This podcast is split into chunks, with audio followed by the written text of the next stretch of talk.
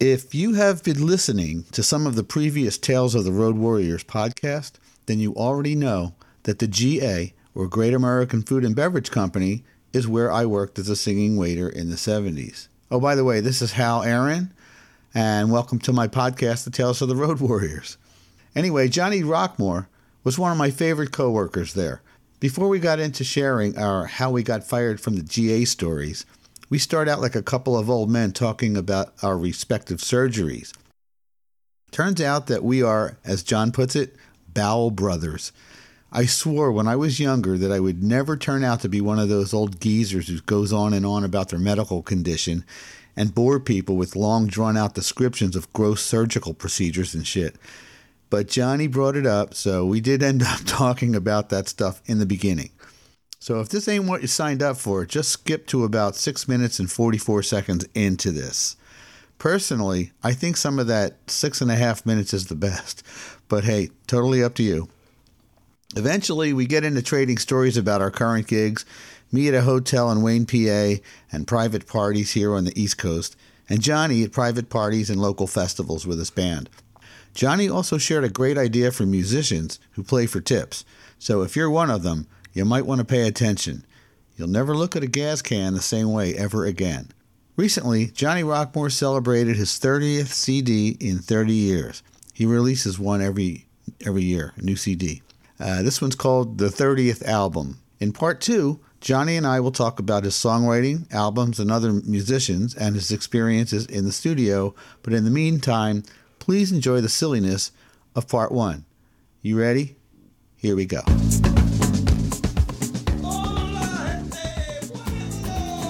Hey, Johnny Rockmore, how's it going, man? Things are going good. How about yourself? Uh, I can't complain. Well, I can, but who would listen? I'm not Yeah. complaining to you, man. Oh, good. Listen, how is your uh, your health with the um, the gut thing that you had a couple of years ago? Oh, that was cancer. That was full blown. I but I yeah, beat well, it. I knew. Yeah, yeah. Well, that's good. Um, I guess you did because you're talking to me on the phone today.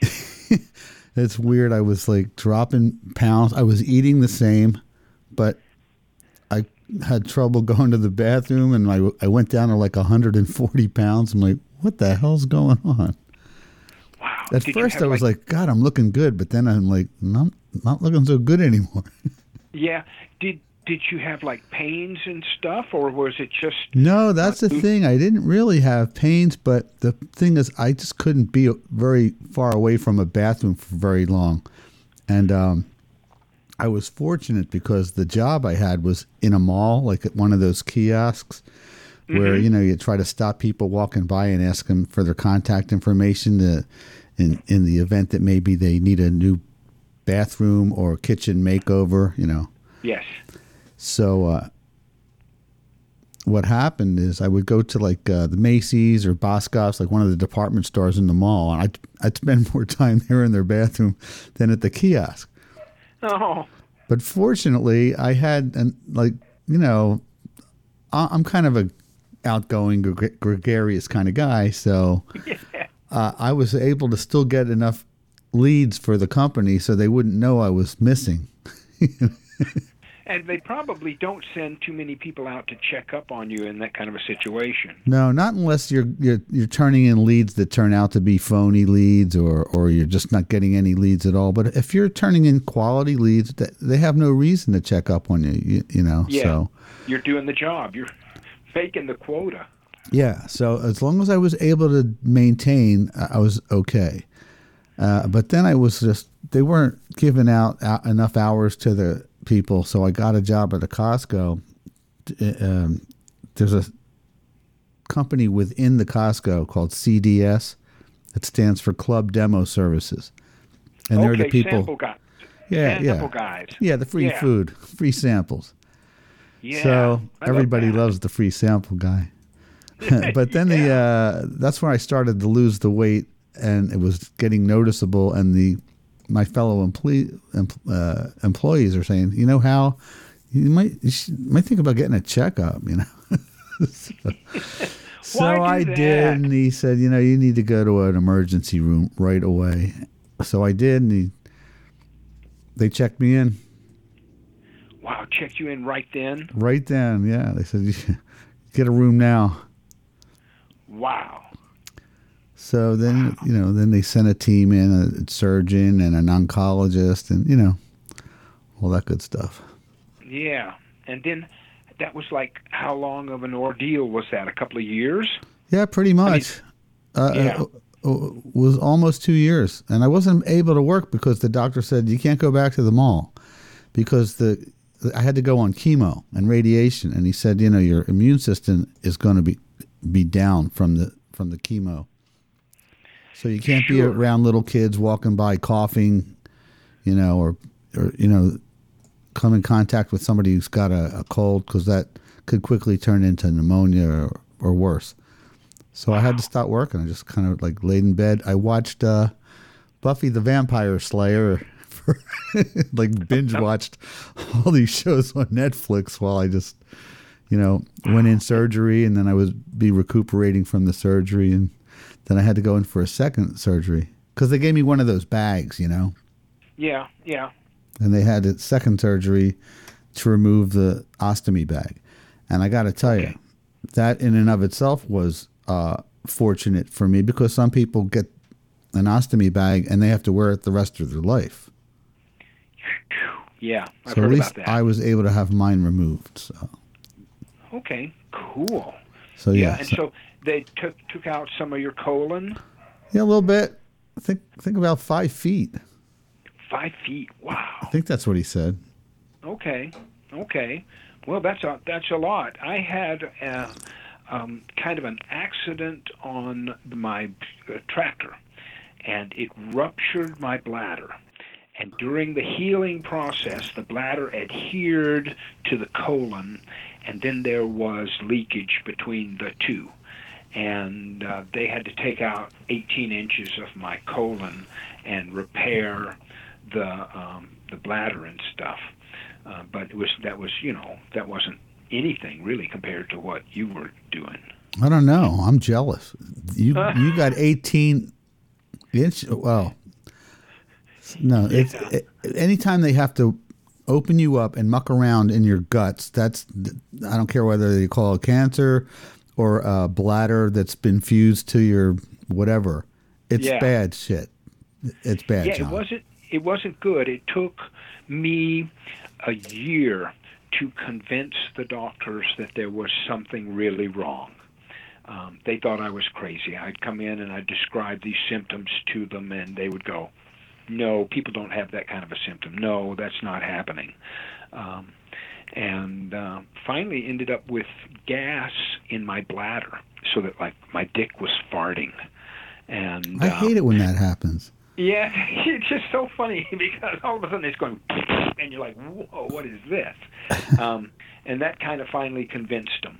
And uh, but yeah, there was lots of probing and cameras and uh, all all that kind of stuff to see what was going on. But Wow, anyway, so we're like we're like um, uh, bowel brothers. Yeah, right. Although I never farted through my dick before, but I guess it's better, like they say, better to be pissed on than pissed off. Yes. yes.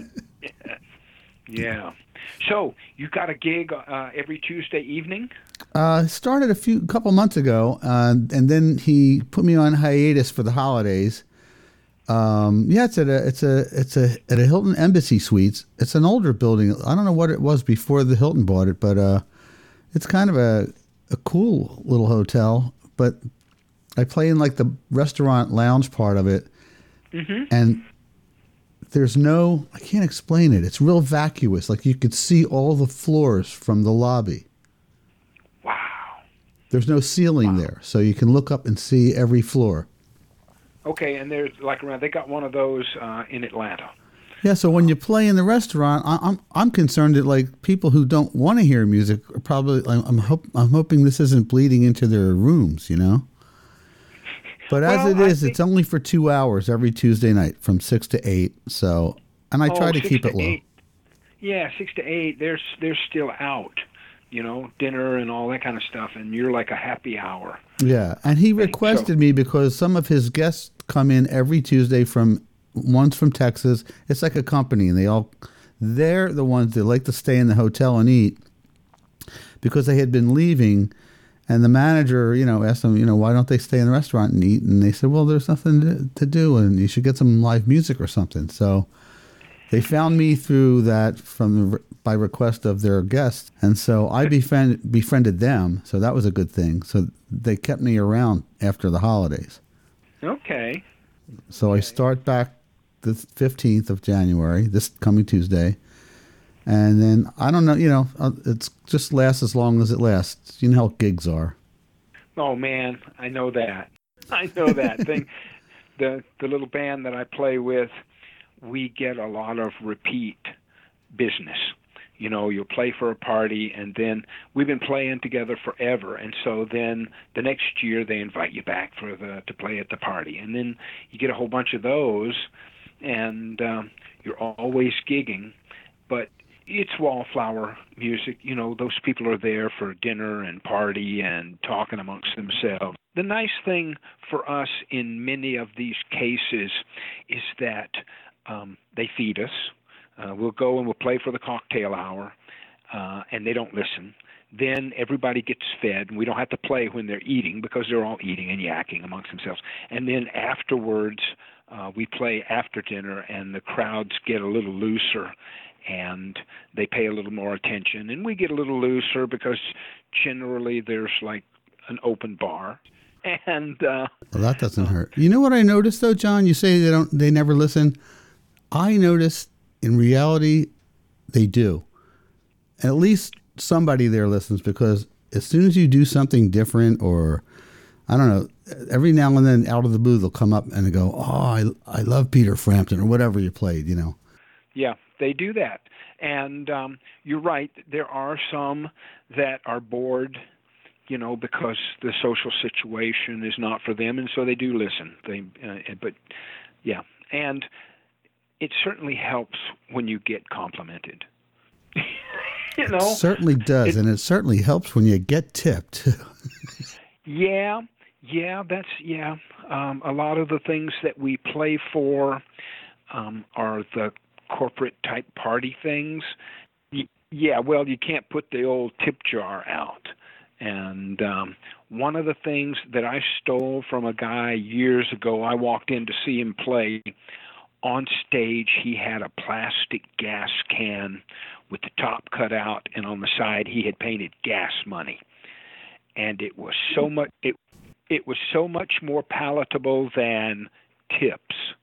You know it was like you're giving to a cause. I went home i got a plastic gas can. I'm doing it. I'm doing it. That story yeah. that, that's a keeper.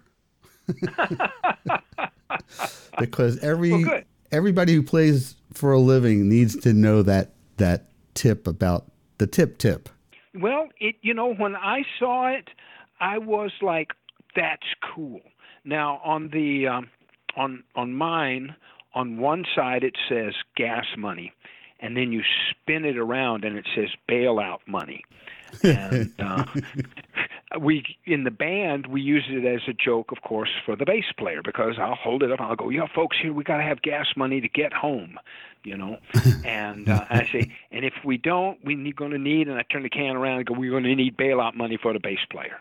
and uh, it puts a personal a personal touch on it. And like I said, they're not tipping is kind of weird for some people, but if it's like it's going to help. we need gas money. Do you remember um, Dave and Jocelyn? David and Jocelyn I, from San Francisco. Well, I don't, they might have been from New Orleans originally. He and, was like an old white guy with a real long beard, like kind of like your beard, big fluffy white beard, and then she was a black woman, and they used to do the San Francisco Bay Blues. At the, they used okay. to come in the Great American, and Poppy used to just pay them with dinner. They didn't work there, but they came in now and then, and Poppy would have them perform. Okay. It seems it's a dim flash. It may have happened after. How long did you work there? When did you quit?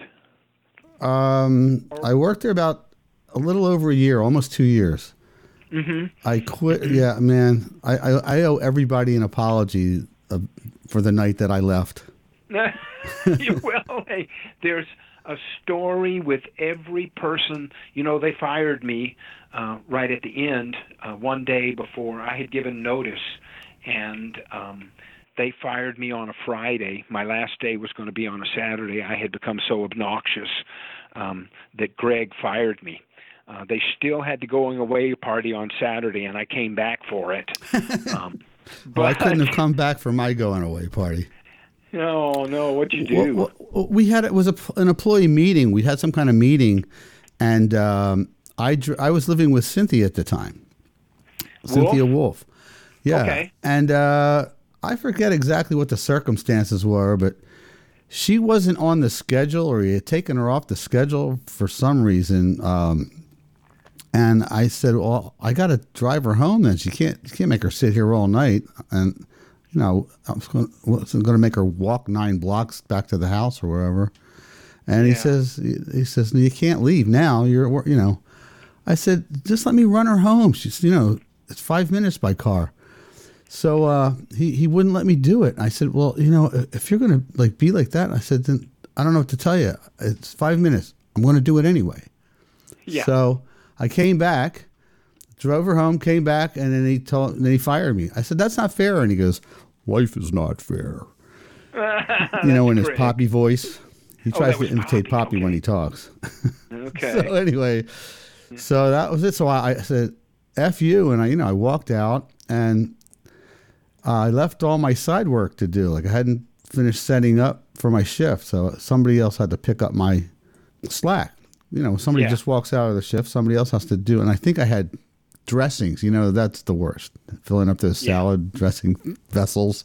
That's a sloppy job. So I yeah. just have to apologize to whoever had to do that the night I got fired. Oh, yeah. I um. So what year was that? Seventy nine. Yeah. So David and Jocelyn had a sign that they put out in front of them, and I used to use that myself for a long time. It said, "If you dig the sound, stick around. If you have to split, leave a tip." Okay. So okay. I always kind of liked that one because it was kind of funky, and they had it in that like hand drawn crayon thing on an old poster board. yeah. But your idea or your friend's idea that you stole is even yeah. more stealable.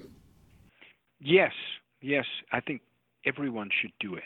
Not everyone, because then it'll be like, nah, I saw that last week over right. next door. Yeah, but if it, if it applies, it then I think you can use it if, if it applies. If you do need yeah. gas money, some of the gigs I go to are pretty far. Yeah, you know, a lot of a lot of gigs that we get, you got to do free. They're like freebies and uh, I'm happy to do them. There's a couple that the band does, and the banjo player's like, "Why do you like doing that gig?" And I'm like, "We get standing ovations at the end of the at the end of the night, and that's enough for me." if they stand up, I'm good with that. I'm happy to play. Yeah, really. And I could yeah. see you getting standing ovations. do you ever play? Do you ever do your harmonica thing like you did on the Gong Show uh, all those ages ago? Well, yeah. Um, I um, I still play a lot of harmonica. In the here in Georgia, they have a contest every year to determine state champions in different. Um, it, it it's like acoustic music, so they have you can be the state champion guitar player or banjo player or mandolin player or fiddle player. I go there, and three times I've I'm made the Georgia State champion harmonica player. So. Uh, so you're three a three-time Georgia State harmonica championship player. yes. Yeah, it's um, it's a cool thing. the The championships are about three and a half hours. I have to make like a three and a half hour drive to go and do it, and um, it's pretty cool, man. They've um, the there's like some pretty good players up there in all of the genres. You know, like I was saying, in the fiddle and in the in the. It's kind of geared towards the bluegrass stuff you know that's that's um how how the music is played so but anyway yeah man i go up there they've got the harmonica category and uh every odd year from 2013 i was the 2013 2015 2017 i didn't get to go this year um they probably are glad you didn't show up well, it was kind of funny. One one year oh, I good. John's not here. Somebody else can win. Yeah, well, this is what exactly what happened. Um, there's a guy that I've made friends with, and he goes in a couple of different categories. He's one of these multi instrumentalists, and he goes in that category. And um, I got there one year. I'm going, "Hey, man, how are you doing?" He just said, "I was hoping you wouldn't show up." I was, I went, "Oh well, yeah, too bad." But uh, yeah, this year I didn't go because my band had a gig that paid so much money. I was like, forget going. You know, that's just a head trip. I've already been it three times and can't go on an even numbered year. So, uh, 18, I was I was out. But um, I might go next year. My farm's for sale. I want to move to Washington State, um, but nobody's buying the farm, so we're we're still here. And uh, back in the days when we were singing waiters together, you were living in Malibu, though, right? Yes. That's what I thought. How did you like Malibu? Oh, it was awful, but somebody had to live there. I mean, yeah, it was terrible. Um, it, I can't explain really how wonderful life was in Malibu. Uh, I had a a pretty wonderful life the whole time I was in California. You know, I uh, girlfriend and I hitchhiked out. When I was in Atlanta, she said, when you go to California, you got to get a job at this place that I just love. She was a stewardess and she uh, laid over in Santa Monica, and she and her stewardess friends would go down to the GA and you know party down. And uh, she said, "You got you got to go and do that." Um, well, once I got out there, it, it was a whole story about getting into the GA. But um, but the, after, the audition process, you mean? Whew, yeah, We'll talk Yeah, about that it- later. yeah. anyway, um, once I, I I met Vicky, who is my wife now. She and I have been together. I met her at the GA, and uh, we've been together 44 years. It's been 44 years. wow. Well, congratulations. Yeah, no, it was a, it was a good one. She came in, I saw her, and I said, "Oh, that's the girl for me," and, it really worked out. But anyway, through her, I got a place to live out in Malibu, and it was on a really nice place, uh, and I was a caretaker. And in order to pay the rent, all I had to do was work for 10 hours a week um, to get the rent. So the rest of the time, totally free was was my my time, and uh, I lived on a street. Barbra Streisand lived down at the end of the street. Don Henley of the Eagles lived right across the street from me. Mick Fleetwood lived on that street. His producer, Richard Dashut, lived on that street. Don Felder from the Eagles lived on that street. A comic named Richard uh, Biner, John Biner, was there. It was. Uh, I, I can't explain it. Anyway, um, my wife and I, after we quit, or after I quit the GA, what we had done, uh, we bought a boarding and training stable for horses. Uh, she was very into the horsey thing, and as part of my job as a caretaker, uh, was taking care of horses for these rich people where I lived. Uh, so we bought a boarding stable up in Latigo Canyon, and um, for a couple of years ran that and you know rode around on horses up in the Santa Monica Mountains and go down to the beach and hang out on the beach and play music and you know it was the life of Riley it was uh, it was great Oh yeah, I I I have you know similar stories from living in Venice. There were nights uh, like uh, three, four in the morning. We'd we'd be in a hot tub with me, Lynn Blakey, uh, Cynthia, Rickie Lee Jones, and you turn on. We would turn on that hot tub, and the the noise from the, from the motor would like wake up all the neighbors, and all the lights would flick on, and we'd be like, well, shh, shh.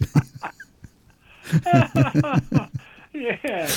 Oh, those were the days, man. Let me tell you what. It was the GA was some of the wildest times um, that you know that I had, and um, I couldn't have dreamed that what it would have been like. You know, when that girl told me, "Oh yeah, get a job at this place called the Great American Food and Beverage Company. You'll fit right in. Oh, it'll be just great." Um, little did I realize how great that would actually be. To this day, when I try to describe working at the Great American, I know people just cannot, in any way, shape, or form, grasp what what kind of job that was. It was like not an unjob, the unjob. Yes, the unjob. And you That's worked your ass off, but you just didn't care. that's that was it is that we were the party you know? And you can't describe that. People say oh a- and you sang? Yeah we deliver the food and then we'd sing. It was just cut and dry. Um but yeah you know the five dollar club and um Yeah, right. Oh, you're the first person who mentioned the five dollar club in a while, but oh that was a highlight for me um all of us, and- yeah. we we yeah. kind of had a problem with that. Well, yeah, it became more than five dollars for me pretty quickly, um, but um, then my uh, Vicky and I decided that w- what happened is we got turned on to sushi, and we said, you know, we could take all this money we're spending on cocaine and spend it on sushi, and it'd be a whole lot better. And uh, that's what we did. We just substituted the addiction uh, for cocaine, and it wasn't really an addiction. It was more of just a, a party powder. Um, I, I got into coke pretty heavy, fr- like same thing. This five dollar cl- club springboarded into something a little bit more sinister. yeah, Uh, and I'm not going to go through everything that I went through, but the day it stopped was um, I, I was like on like a three day binge, hmm and I slept. I slept it off like uh, uh, I just crashed, and I woke up and I had about four hundred dollars in the bank and ten dollars in my pocket, and I could easily have spent that f- last four hundred dollars on coke. easy. And I took that ten dollars and I went around the corner to Lincoln Boulevard to the the Great Western Steak and Hoagie Company. Hmm And after three days of sleeping, I just was hungry. I just realized I hadn't eaten in three days. I was just sleeping. I'd wake up, crash again, wake up, crash. Finally, I woke up and I go there. And the first bite I took of that steak sandwich, I just went, "Oh, I am never doing coke again. I I think I'd rather eat." That first bite like made me realize what I, I had been doing to myself. I forgot what food Yeah. tasted like. Tasted like. Yeah, but let me tell you what, man. I loved doing a few lines of coke and playing music. You know, for me, that was like, wow, this is great. Yeah. How about whipped cream cans? Did you get in line for those? Oh man, I certainly did my share and many other people's shares of whippy cans. There were a couple of waiters that didn't do whippy cans, but had enough seniority to to cop them from Lynn, and they would give them to me. Right. And I was I was like, I got my whippy cans from Lenny, and a couple of the other waiters uh, would give me whippy cans on occasion. I that's yeah, that was another thing that I just loved. Cocaine and just- whippy cans. Yeah, man. Wow. Boy, were we fucked up. Yeah. But having the best time. Yeah, and when you think about it, we were a bunch of kids running that restaurant. You know, yeah, Poppy was the owner and kind of the whole impetus and direction of the restaurant. But we were just a bunch of 20 year old kids in there delivering food, and the guys in the kitchen are making it. And it's, it was a whole system that operated pretty well because, man, that was a popular place. Yeah. No, it was a well oiled machine. Those guys in the kitchen really knew what they were doing. Yeah. And they were musicians they too. were- They just didn't Yeah, have the, you know, the, the kind of chops that to, to get them on the floor. to come out on the floor, yeah, or just maybe didn't want to be waiters. There, we need you need back of house guys anyway. And Frank Yeah. Ramey, who was the ringleader, just uh, kept it like it was a well-oiled machine, and the food was great. We were all great. Yeah. Yeah. Um, Frank is a friend of mine on the Facebook. At the time, he and I didn't get along. It was pretty adversarial uh, between he and I. Really? Uh, and I, I, I don't know. We just rubbed each other the wrong way. It would have been so much nicer because being his friend on Facebook has kind of opened up to me the type of person that he was and is. And I didn't take advantage of that at the time um, because there was a lot of pressure, you know, to get that food out there and get it to looking good and then getting it to the waiters and the waiters getting it to the table. And sometimes the feasts would take precedence over single orders or a table of three. So you got a table of three, and the burger guy makes the burger. The, sh- the feast guys are busy making the feast, so you can't get your skirt steak or your ribs out. Uh, and now your table's got one person having a burger and two people who are pissed because their food's not there. And um, anyway, Frank and I didn't get along, but he's a, um, a, certainly a, now to me a He's very a genius, admirable- actually. Yeah, yeah, very admirable. person. artistically uh, without a peer. I think some of his You know- paintings are just mind fuckers. Well, the thing is, is that you see people like at the GA, and you don't know what other talents that they have, you know. And then all of a sudden, to find out that he was such a great painter, um, my mind was blown too. I was like, "Holy crap! Look at that stuff!" I got news for you. I I don't know if you knew that I was a harmonica player myself. I And I- kind of I could beat you in a competition, except for you got the banter thing down. I just play. the, the thing the thing of the banter it developed at the GA you know I did theater in Atlanta for a few years and that's why I came to Hollywood. I was going to be an actor and the girl that I came to Hollywood with um she was an actress as well as a stewardess. And so I was going to Hollywood to be the actor and um ended up at the GA which when you're talking to the people at the tables um you say something, and if they look at you like, "Ooh, that was disgusting," then you go, "Ooh, better not say that anymore." And so you hone that you hone that craft, and you be able to kind of be the entertainer as well as um, communicate your ideas, and then play your music. And so anyway, I think somebody at the GA, but I'm not sure if it was there or at another job, but somebody said, you know how one out of every 10 things that come out of your mouth is pretty fucking funny.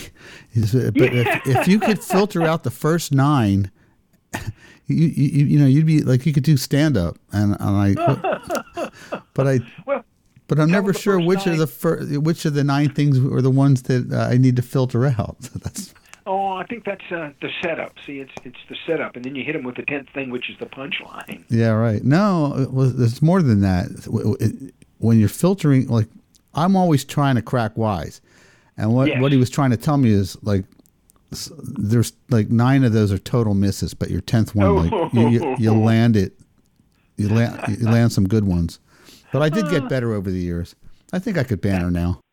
Yeah, yeah, and you know, I talk to the people when I'm when I'm doing a little solo gig, and you got people staring at you.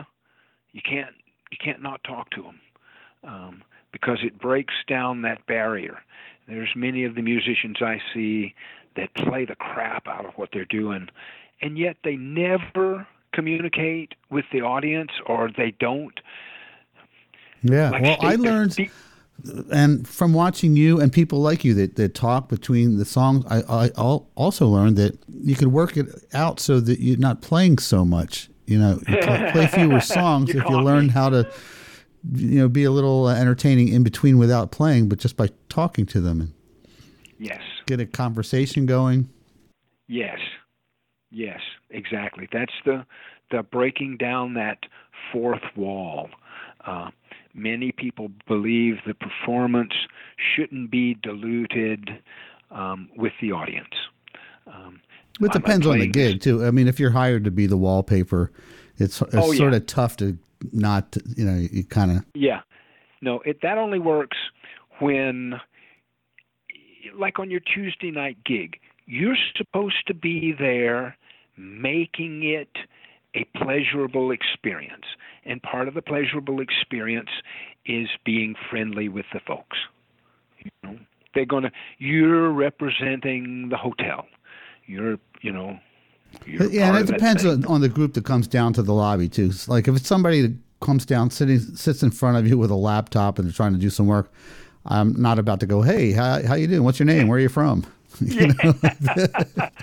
of course, you wonder wh- why somebody would sit right in front of you and work on their laptop. Go sit over at the edge of the room and and you know it's it's almost a distraction, but you can't say. Isn't that the way it goes sometimes, though? Yeah. Somebody Yeah. gave me a name for that. They call it R and R, rockers and retirees. And what happens is the rockers are sitting in the back yelling "Freebird," and the retirees are in right in front of you, going, "Can you turn that down a little bit, please?" like, why don't you guys switch seats? Yeah, those guys in the back, it's okay. Yeah, you want them to be sitting up in front of it, but they, it never works out that way. The retirees are in front, the rockers are in the back, and you're like Yeah. stuck because you can't make loud. either of them happy. Oh man, that is that's shop talk. Yeah, R and R gig. It's Yeah. rare, but when it happens, you're like, oh no, I've been here before. Yeah, we get um, um in my bluegrass band, we play a lot of little festivals where we're not required to put butts in the seat. Uh, we don't play many bars and things because we don't have a huge following. We're old guys, and an old audience, you know, goes in at 4:30 in the afternoon and doesn't come out to see or be entertained after after dark. So playing at the festivals, uh, people are there kind of to hear the music because there's a ton of bands and a ton of stages, and you're just part of that whole cog. But you don't have to bring an audience, and the audience is already primed to hear music. They've come down to hear music, and um, it makes it worth it to have people that pay attention. Right. Yeah. I'm surprised you don't have a following, despite the fact that you're a bunch of old guys. A lot of there's still a lot of old guys that appreciate the old players. Yeah, and there's young people that appreciate it too. Um, I don't do we don't do enough public playing. We get so, so many parties and things that we get our playing yayas uh, by doing that, and don't I don't chase gigs to try and get out and say, okay, come and see us down at the so and so this weekend, uh, and then try to build a following. Um, it just, I just enjoy playing and don't enjoy trying to make it a business. Yeah, yeah. You don't you don't need to be doing all the work when when you're trying to keep the creative part of you out front. Yeah, yeah. So, uh, you know, and the band's been playing long enough, like I said, that we get many repeat gigs. And what happens, we play for a lot of rich people because it's like rich people throw parties and they want to impress their rich friends. Well, then the rich friends go, "Gosh, we'd like to have a band for our party that we're doing. Would you come and play?" And we're like, "Yeah, okay, we'll do that." Um, so not a lot of not a lot of going out and playing. And then when we do a lot of playing, um, I'm not out chasing chasing gigs because I get my yayas, and um, we got a, a following that's folks that like to party. Nothing wrong with that. So Yeah. listen, can, can I still call you Wednesday? yes, let's do this Wednesday. What time you want to do that? Because then it'll be like a part two. All right, good. Part two. Part two. All right. Good night, John. All right, bye.